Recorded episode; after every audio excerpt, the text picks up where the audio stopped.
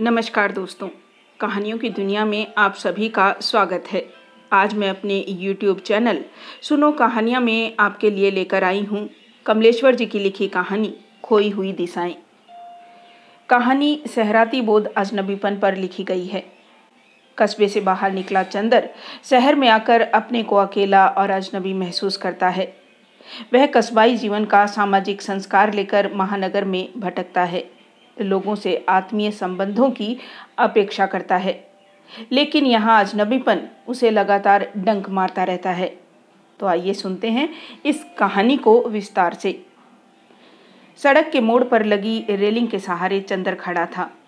सामने दाएं बाएं आदमियों का सैलाब था। शाम हो रही थी और कनाट पैलेस की बत्तियाँ जगमगाने लगी थी। थकान से उसके पैर जवाब दे रहे थे।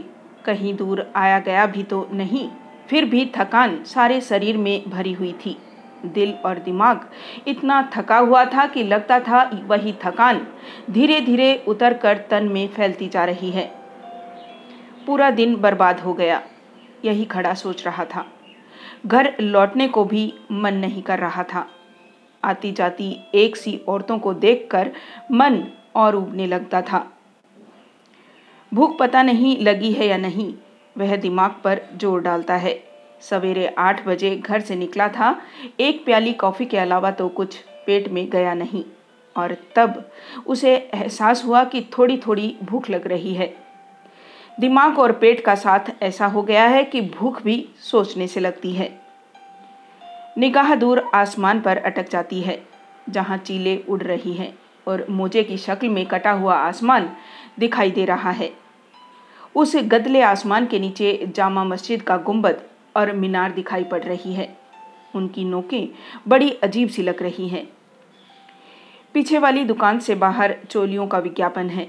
रीगल बस स्टॉप के नीम के पेड़ों से धीरे धीरे पत्तियां झड़ रही हैं। बसें जू जू करती आती हैं, एक क्षण ठिठकती हैं, एक ओर से सवारियों को उगलती हैं और दूसरी ओर से निकल कर आगे बढ़ जाती हैं। चौराहे पर बत्तियां लगी हैं और बत्तियों की आंखें लाल पीली हो रही हैं। आसपास से सैकड़ों लोग गुजरते हैं पर कोई उसे नहीं पहचानता। हर आदमी या औरत लापरवाही से दूसरों को नकारता या झूठे दर्प में डूबा हुआ गुजर जाता है और तब उसे अपना वह शहर याद आता है जहाँ से 3 साल पहले वह चला आया था। गंगा के सुनसान किनारे पर भी अगर कोई अनजान मिल जाता तो नज़रों से पहचान की एक झलक तैर जाती थी। और यह राजधानी जहाँ सब अपना है, अपने देश का है, पर कुछ भी अपना नहीं है, अपने देश का नहीं है।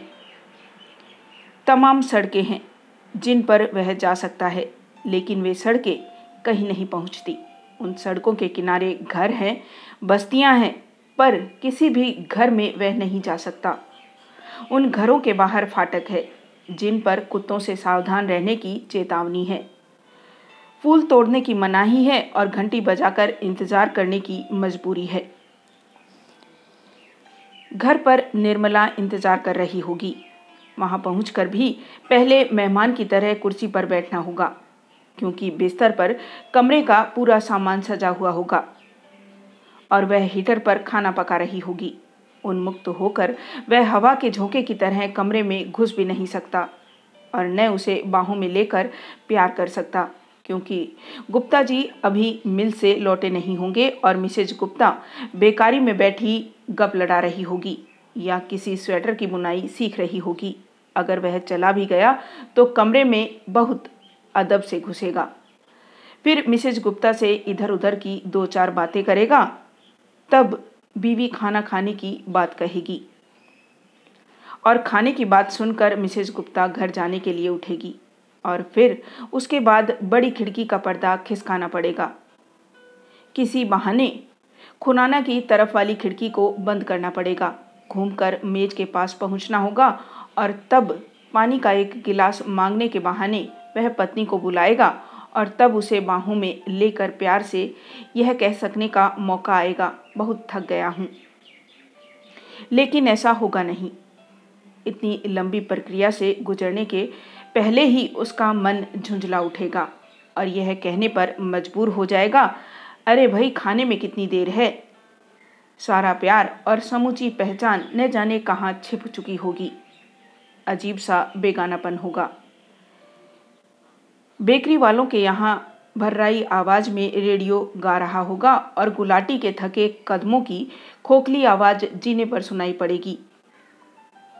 गली में कोई स्कूटर आकर रुकेगा और उसमें से कोई बिन पहचान आदमी किसी और के घर में चला जाएगा। मोटरों की मरम्मत करने वाले गैरेज का मालिक सरदार चाबियां लेकर घर जाने के इंतजार में आधी रात तक बैठा रहेगा, क्योंकि उसे 15 साल पहले मैकेनिक पर भी शायद विश्वास नहीं है। और सामने रहने वाले बिशन कपूर के आने की आहट भर मिलेगी।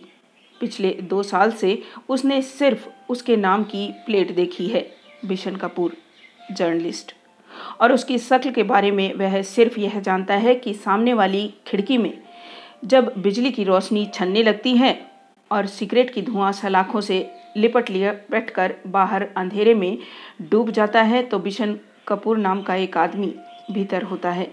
और सुबह जब उसकी खिड़की के नीचे अंडे का छिलका, डबल रोटी का रैपर और जली हुई सिगरेटें, तीलियां और राख बिखरी हुई होती है, तो बिशन कपूर नाम का आदमी जा चुका होता है। सोचते सोचते उसे लगा कि मोजे की बदबू और भी तेज होती जा रही है और अब रेलिंग के पास खड़ा रहना मुश्किल है। जेब से डायरी निकालकर उसने अगले दिन की मुलाकातों के बारे में जान लेना चाहा। अंग्रेजी दैनिक में पहले फ़ोन करना है, फिर समय तय करके मिलना है, रेडियो में एक चक्कर लगाना है, पिछला चेक रिजर्व बैंक में कैश कराना है और एक घर पर मनी ऑर्डर भेजना है। कल का पूरा वक्त भी इसी में निकल जाएगा, क्योंकि अखबार का संपादक परिचित नहीं है जो फौरन बुला ले और खुलकर बात कर ले और कोई बात तय हो जाए। रेडियो में भी कोई बात 10 मिनट में तय नहीं हो सकती और रिजर्व बैंक के काउंटर पर इलाहाबाद वाला अमरनाथ नहीं है जो फौरन चेक लेकर रुपया ला दे। डाकखाने पर व्यापारियों के चपरासियों की भीड़ होगी जो 10-10 मनी ऑर्डर के फॉर्म लिए लाइन में खड़े होंगे और एक कागज़ पर पूरी रकम और मनी ऑर्डर कमीशन का मिज़ान लगाने में मशगूल होंगे। उनमें से कोई भी उसे नहीं पहचानता होगा। एक क्षण की जान पहचान का सिलसिला सिर्फ पेन होगा जो कोई न कोई 2 हरुफ लिखने के लिए मांगेगा और लिख चुकने के बाद अपना खत पढ़ते हुए वह बाएं हाथ से उसे कलम लौटाकर शायद धीरे से थैंक यू कहेगा और टिकट वाले काउंटर की ओर बढ़ जाएगा। और तब उसे झुंझलाहट सी हुई। डायरी हाथ में थी और उसकी निगाहें फिर दूर की ऊंची इमारतों पर अटक गई थी जिन पर बिजली के मुकुट जगमगा रहे थे और उन नामों में से वह किसी को नहीं जानता था। इलाहाबाद में सबसे बड़े कपड़े वाले के बारे में इतना तो मालूम था कि पहले वह बहुत गरीब था और कंधे पर कपड़ा रख कर फेरी लगाता था और अब उसका लड़का विदेश पढ़ने गया हुआ है और वह खुद बहुत धार्मिक आदमी है जो अब माथे पर छापा तिलक लगाकर मनमना मुनाफा वसूल करता है और कॉरपोरेशन का चुनाव लड़ने की तैयारियां कर रहा है। यहाँ कुछ भी पता नहीं चलता, किसी के बारे में कुछ मालूम नहीं पड़ता। कनाट पैलेस में खुले हुए लॉन हैं, तन्हा पेड़ हैं और उन दूर दूर खड़े तन्हा पेड़ों के नीचे नगर निगम की बेंचें हैं जिन पर थके हुए लोग बैठे हैं और लॉन में एक आध बच्चे दौड़ रहे हैं। बच्चों की शक्लें और शरारतें तो बहुत पहचानी सी लगती हैं, पर गोलगप्पे खाती हुई उनकी मम्मी अजनबी हैं क्योंकि उसकी आंखों में मासूमियत और गरिमा से भरा प्यार नहीं है। उसके शरीर में मातृत्व का सौंदर्य और दर्प भी नहीं है, उसमें सिर्फ एक खुमार है और एक बहुत बेमानी और पिटी हुई ललकार है जिसे न तो नकारा जा सकता है और न स्वीकार किया जा सकता है। वह ललकार सब कानों में गूंजती है और सब बहरों की तरह गुजर जाते हैं। लॉन पर कुछ क्षण बैठने को मन हुआ पर उसे लगा कि वहाँ भी कोई ठिकाना नहीं। अभी कल ही तो चोर की तरह दबे पांव घास में बहता हुआ पानी आया था और उसके कपड़े भीग गए थे। तन्हा खड़े पेड़ों और उसके नीचे सिमटते अंधेरे में अजीब सा खालीपन है। तन्हाई ही सही पर उसमें अपनापन तो है। वह तन्हाई भी किसी की नहीं है, क्योंकि हर 10 मिनट बाद पुलिस का आदमी उधर से घूमता हुआ निकल जाता है। झाड़ियों की सूखी टहनियों में आइसक्रीम के खाली कागज और चने की खाली पुड़िया उलझी हुई है, या कोई बेघरपार आदमी शराब की खाली बोतल फेंक कर चला गया है। डायरी पर फिर उसकी नज़र जम जाती है और शोर शराबे से भरे उस सैलाब में वह बहुत अकेला सा महसूस करता है और लगता है कि इन 3 सालों में ऐसा कुछ भी नहीं हुआ जो उसका अपना हो, जिसकी कचोट अभी तक हो। खुशी या दर्द अब भी मौजूद हो। रेगिस्तान की तरह फैली हुई तन्हाई है, अनजान सागर तटों की खामोशी और सुनापन है, और पछाड़ खाती हुई लहरों का शोर भर है, जिससे वह खामोशी और भी गहरी होती है। मोजे की शक्ल में कटा हुआ आसमान है और जामा मस्जिद के गुंबद के ऊपर चक्कर काटती हुई चीलें हैं। औरतों का पीछा करते हुए फूल बेचने वाले और यतीम बच्चों के हाथ में शाम की खबरों के अखबार हैं। और तभी चंदर को लगा कि एक अरसा हो गया है, एक जमाना गुजर गया। वह खुद अपने से नहीं मिल पाया, अपने से बातें करने का वक्त ही नहीं मिला। यह भी नहीं पूछा कि आखिर तेरा हालचाल क्या है और तुझे क्या चाहिए। हल्की सी मुस्कुराहट उसके होठों पर आई और उसने हर शुक्रवार को आगे नोट किया, खुद से मिलना है, शाम 7 बजे से 9 बजे तक, और आज तो शुक्रवार ही है। यह मुलाकात आज ही होनी चाहिए। घड़ी पर नज़र जाती है, 7 बजा है, पर मन का चोर हावी हो जाता है। क्यों न टी हाउस में एक प्याला चाय पी। न जाने क्यों मन अपने से मिलने में घबराता है, रह रह कर कतराता है। तभी उस पार से आता हुआ आनंद दिखाई देता है। वह उसे भी नहीं चाहता। बड़ा बुरा मर्ज है। आनंद को वह इस छूत से बचा रहना चाहता है। आनंद दुनिया में दोस्त खोजता है, ऐसे दोस्त जो जिंदगी में गहरे न उतरे पर उसके साथ कुछ देर रह सके और बात कर सके। उसकी बातों में अजीब सा बनावटीपन है, वह बनावटीपन जो आदमी किताबों से सीखता है, और उसे लगता है कि वही बनावटीपन खुद उसमें भी कहीं न कहीं है। जब कॉलेज और यूनिवर्सिटी के दर्जों में बैठ कर वह किताबों से जिंदगियों के भरे हुए ब्यौरे पढ़ रहा था, और आज अब उसे लगता है कि वह सारा वक्त बड़ी बेरहमी से बर्बाद किया गया है। उसने उन खंडहरों में समय बर्बाद किया है जिनकी कथाएं अधपढ़े गाइडों की जबान पर रहती हैं, जो हर बार उन मरी हुई कहानियों को हर दर्शक के सामने दोहराते जाते हैं। यह दीवाने खास है। जरा नक्काशी देखिए, यहाँ हीरे जवाहरातों से जड़ा सिंहासन था। यह जनाना हमाम है और यह वह जगह है जहाँ से बादशाह अपनी रियाया को दर्शन देते थे। यह महल सर्दियों का है और यह बरसात का, और यह हवादार महल गर्मियों का। और इधर आइए संभल के, यह वह जगह है जहाँ फांसी दी जाती है। चंदर को लगा जिंदगी के 25 साल वह उन गाइडों के साथ खंडहरों में बिता कर आया है, जिनकी जीवंत कथाओं को वह कभी नहीं जान पाया। सिर्फ दीवाने खास उसे दिखाया गया, नक्काशी दिखाई गई, और जनाने हमाम में घुमाकर गाइड ने उसे फांसी वाले अंधेरे और बदबूदार कमरे में छोड़ दिया, जहां चमगादड़ लटके हुए बिलबला रहे हैं और एक बहुत पुरानी ऐतिहासिक रस्सी लटक रही है, जिसका फंदा गर्दन में कस जाता है और आदमी झूल जाता है। और उसके बाद अंधे कुएं में फेंकी गई सिर्फ वे लाशें रह जाती हैं, और उनमें कोई अंतर नहीं रहता। और आनंद भी उनसे अलग नहीं है।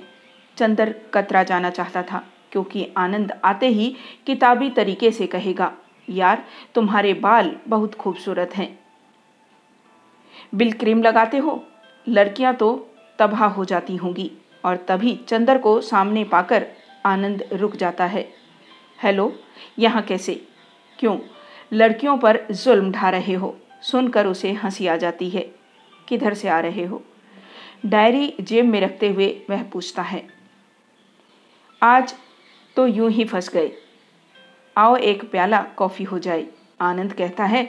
फिर एक क्षण रुक कर वह दूसरी बात सुझाता है, या और कुछ।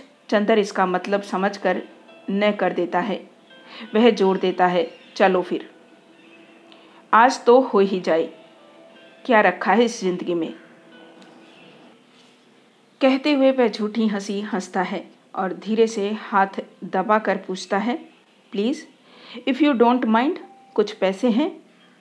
उसके कहने में कोई हिचक नहीं है और न उसे शर्म ही आती है। बड़ी सीधी सी बात है, पैसे कम हैं। अच्छा पार्टनर, मैं अभी इंतज़ाम करके आता हूँ।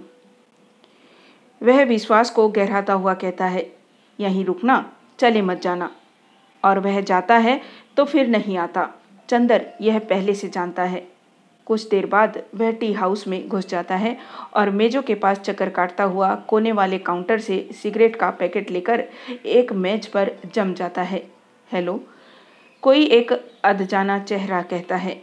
बहुत दिनों बाद इधर आना हुआ और वह भी वहीं बैठ जाता है। दोनों के पास बात करने के लिए कुछ भी नहीं है। टी हाउस में बेपनाह शोर है, खोखली हंसी के ठहाके हैं और दीवार पर एक घड़ी है जो हमेशा वक्त से आगे चलती है। 3 रास्ते बाहर से आने और जाने के लिए हैं। चौथा रास्ता बाथरूम जाता है। बाथरूम के पॉट्स में फिनाइल की गोलियां पड़ी हैं और गैलरी में एक शीशा लगा हुआ है। हर एक आदमी जो बाथरूम जाता है उस शीशे में अपना मुंह देखकर लौटता है। गेलार्ड में डिनर डांस की तैयारी हो रही है। कुर्सियों की 3 कतारें बाहर निकाल कर रख दी गई हैं। उधर बोलगा पर विदेशियों की भीड़ बढ़ रही होगी और तभी एक जोड़ा भीतर आता है। महिला सजी धजी है और जूड़े में फूल भी हैं।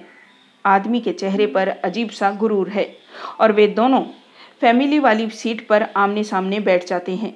बैठने से पहले उनमें कोई तकल्लुफ नज़र नहीं आ रहा होता, सिर्फ इतना भर कि जब महिला बैठने के लिए मुड़ी तो साथ वाले आदमी ने उसकी कमर पर हाथ रख कर सहारा भर दिया था।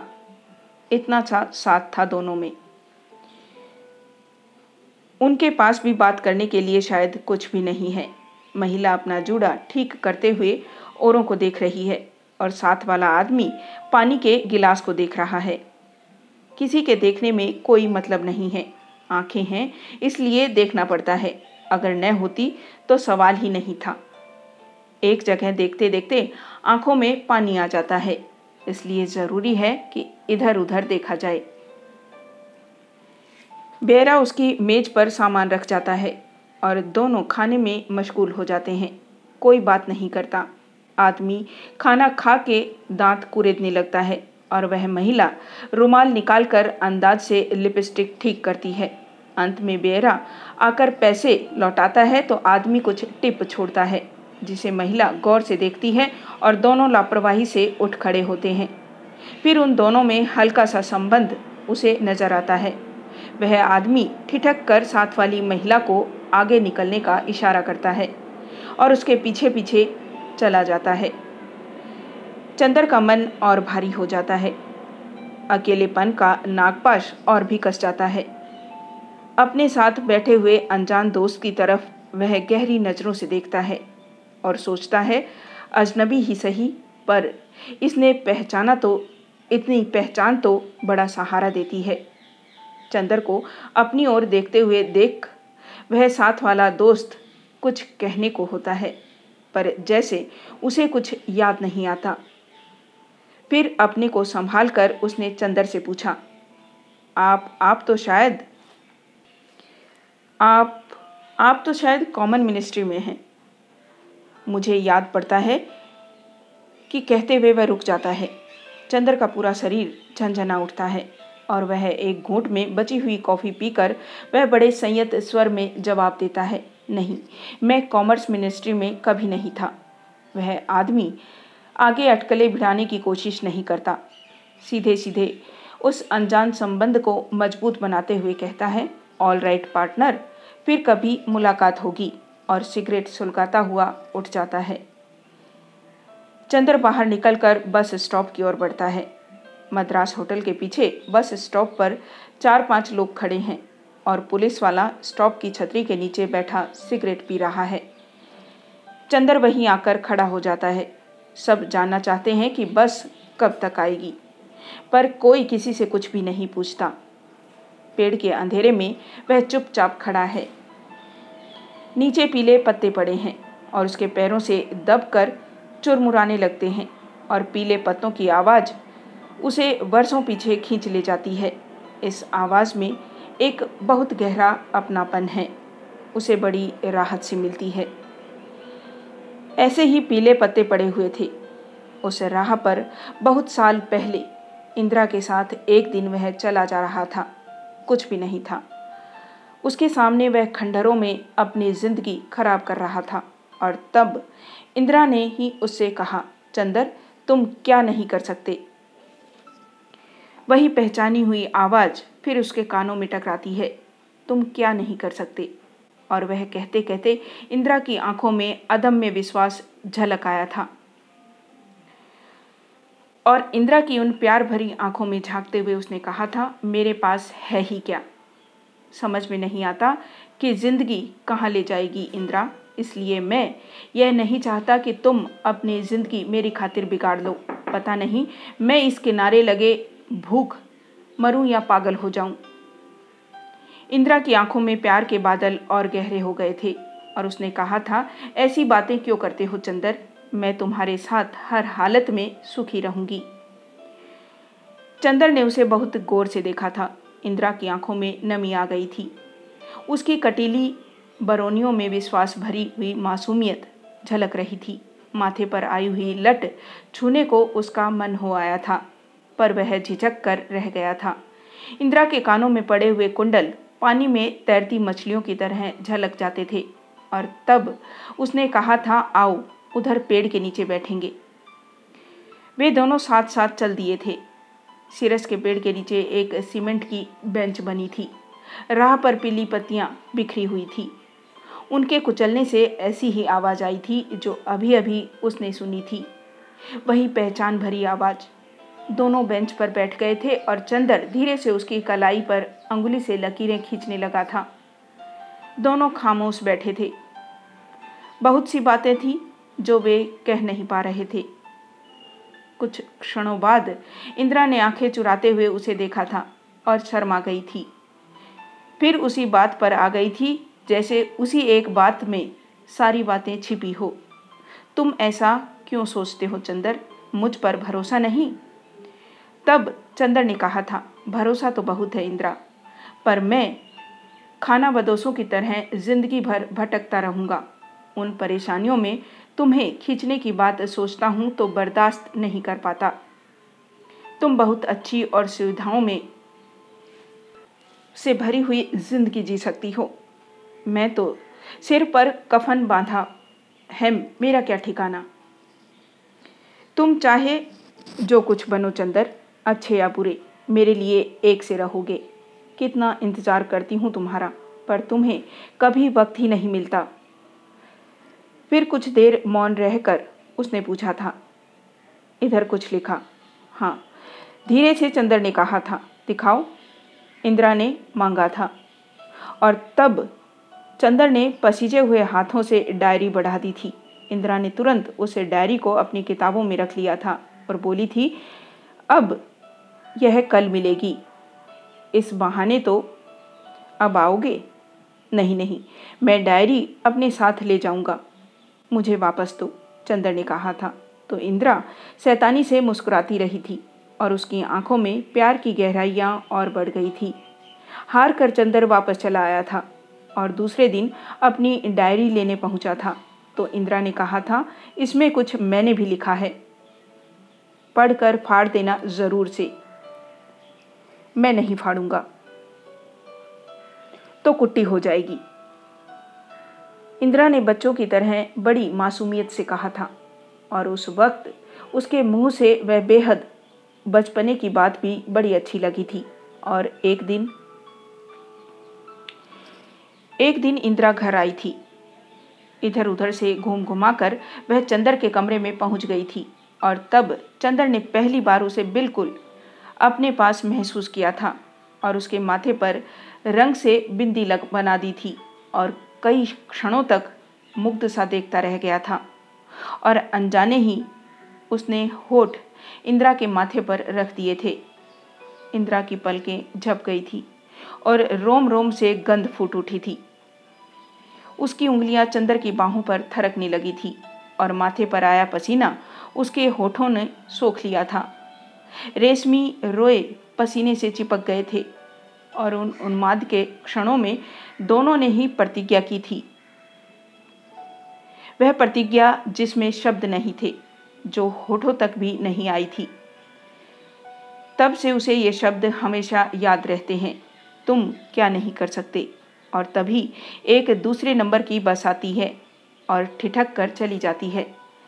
चंदर को एहसास होता है कि वह बस स्टॉप पर खड़ा है। वह गहरी पहचान कहीं खो गई है और वह बहुत दूर भी तो नहीं। इंदिरा भी तो यही है, दिल्ली में 2 महीने पहले ही तो वह मिला था। तब भी इंदिरा की आंखों में वह 4 बरस पहले की पहचान थी और उसने पति से किसी बात पर कहा था, अरे चंदर की आदतें मैं खूब जानती हूँ। और इंदिरा के पति ने उसे खुले दिल से कहा था, तो फिर भाई इनकी खातिर वातिर करो। और इंदिरा ने मुस्कुराते हुए 4 बरस पहले की तरह चिढ़ाने के अंदाज में बयान किया था, चंदर को दूध से चिढ़ है और कॉफ़ी इन्हें धुआं पीने की तरह लगती है। चाय में अगर दूसरा चम्मच चीनी डाल दी गई तो इनका गला खराब हो जाएगा, कहकर वह खिलखिलाकर हंसती थी। और इस बात से उसने पिछली बातों की याद ताज़ा करती थी। सचमुच चंदर 2 चम्मच चीनी नहीं पी सकता, बस आने का नाम नहीं ले रही थी। खड़े खड़े चंदर को लगा कि इस अनजानी और बिन जान पहचान से भरी नगरी में एक इंदिरा है जो उसे इतने सालों के बाद भी पहचानती है, अब तक जानती है। उसका मन अपने आप इंदिरा से मिलने के लिए छटपटाने लगा ताकि यह अजनबीपन किसी तरह टूट सके। तभी एक फटफटा वाला आवाज़ लगाता हुआ आ जाता है,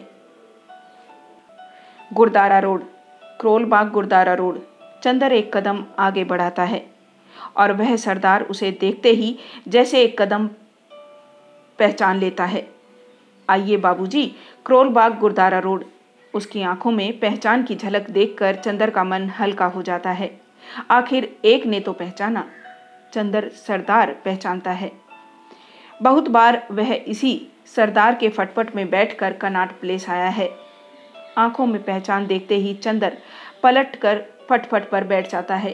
3 सवारियां और आ जाती है और 10 मिनट बाद ही गुरुद्वारा रोड के चौराहे पर फटफट रुकता है।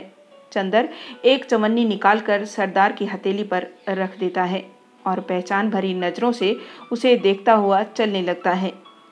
तभी पीछे से आवाज़ आती है,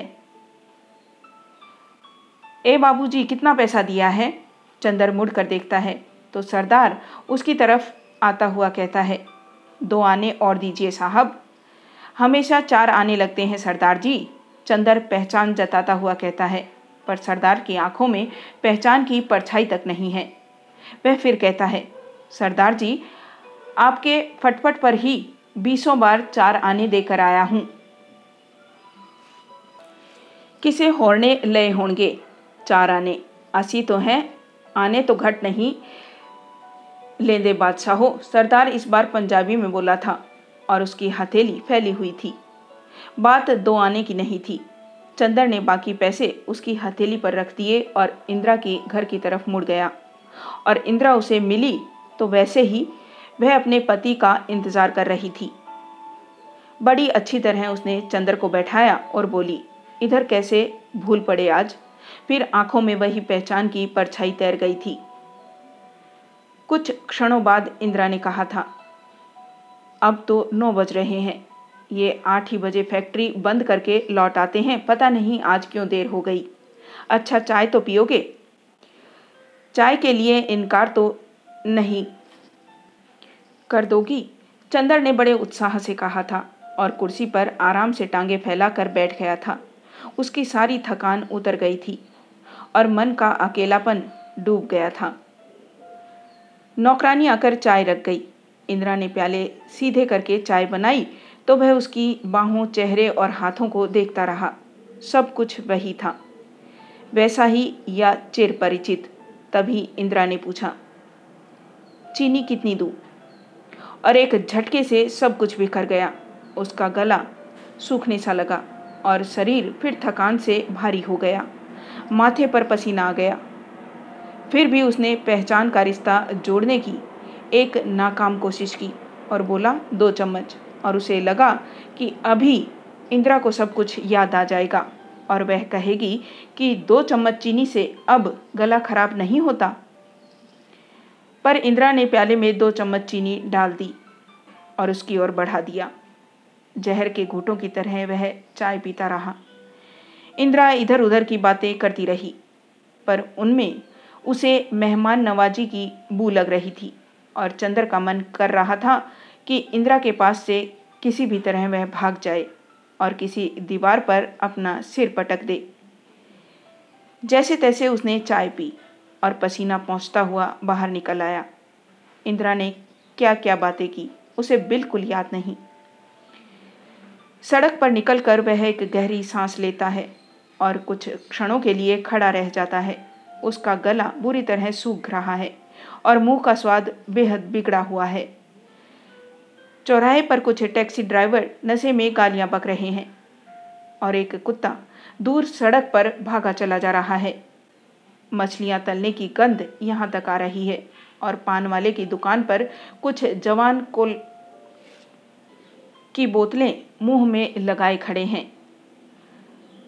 स्कूटरों में कुछ लोग भागे जा रहे हैं और शहर से दूर जाने वाले लोग बस स्टॉप पर खड़े अब भी प्रतीक्षा कर रहे हैं। कारें, टैक्सियां, बसें और स्कूटर आ जा रहे हैं।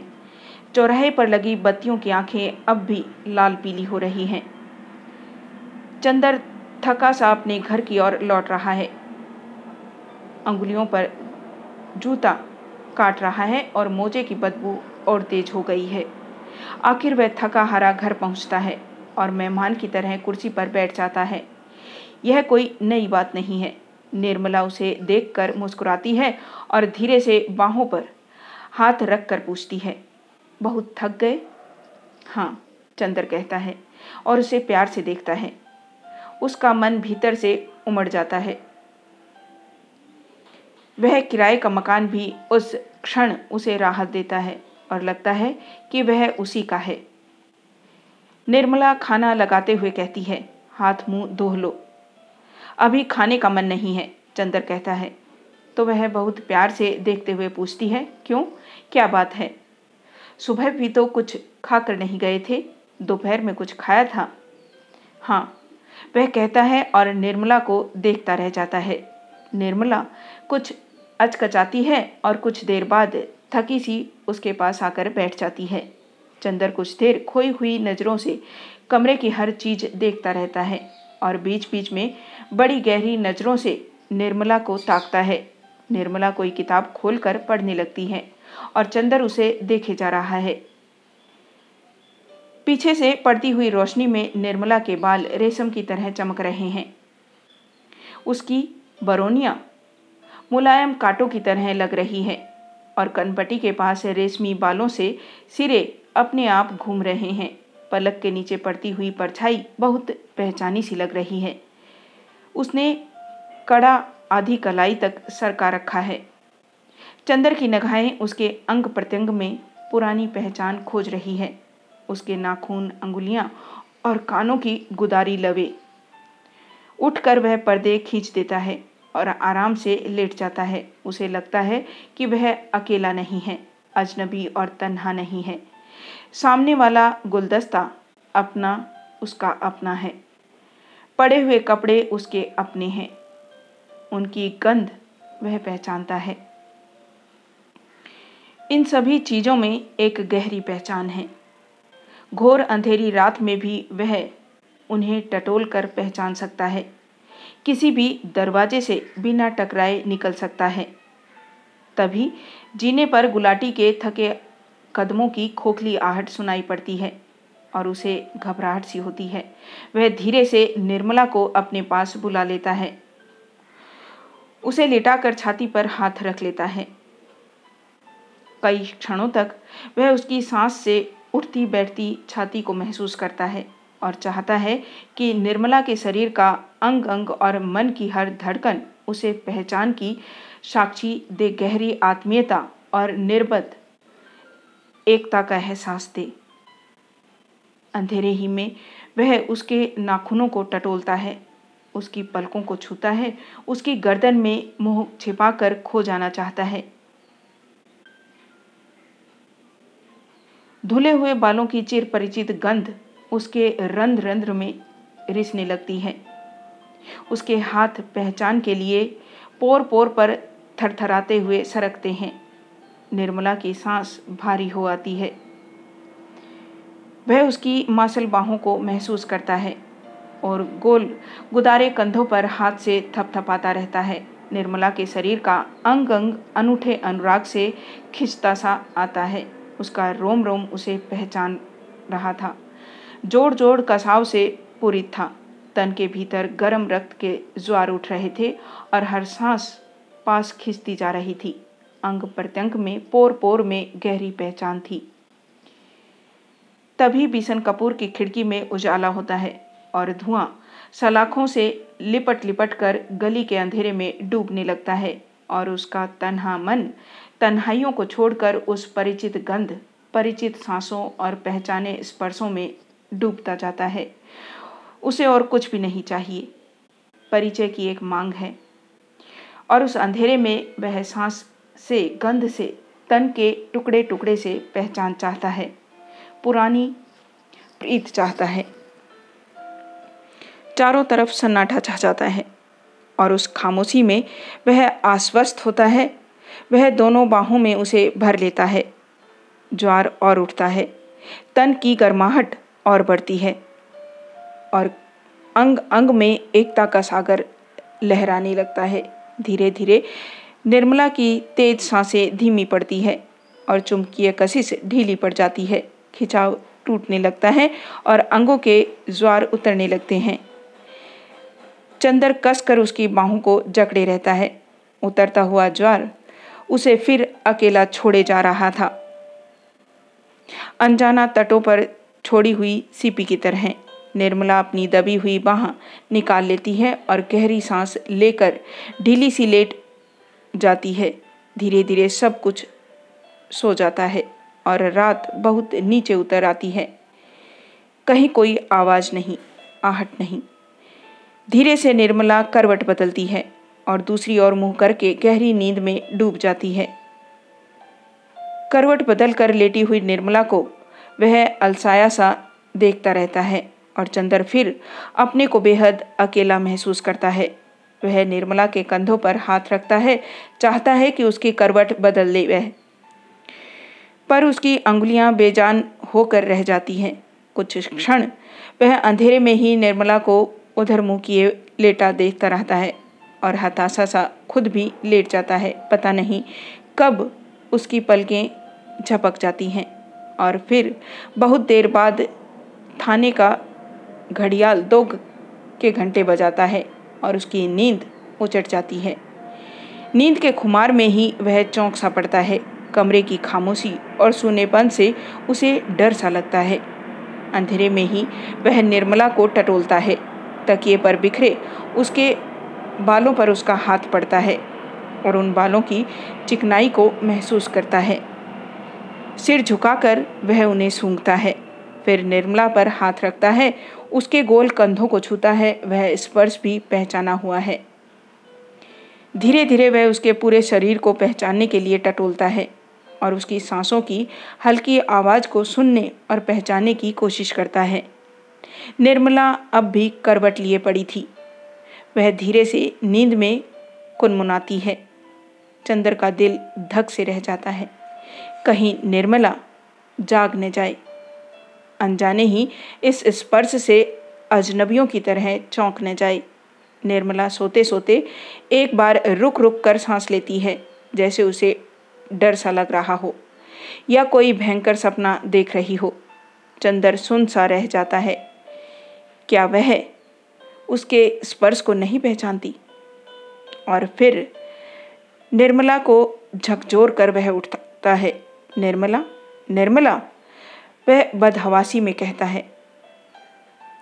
निर्मला चौंक कर उठती है और आंखें मलते हुए प्रकृतिस्थ होने की कोशिश करती है, और बिजली जलाकर वह निर्मला को दोनों कंधों से पकड़कर अपना मुंह उसके सामने करके डरी हुई आवाज में पूछता है, मुझे पहचानती हो? मुझे पहचानती हो निर्मला? निर्मला आंखें फाड़े देखती रह जाती है। धीरे से आश्चर्य भरे स्वर में कहती है, क्या हुआ? और वह निर्मला को ताकता रह जाता है। उसकी आंखें उसके चेहरे पर कुछ खोजती रह जाती है।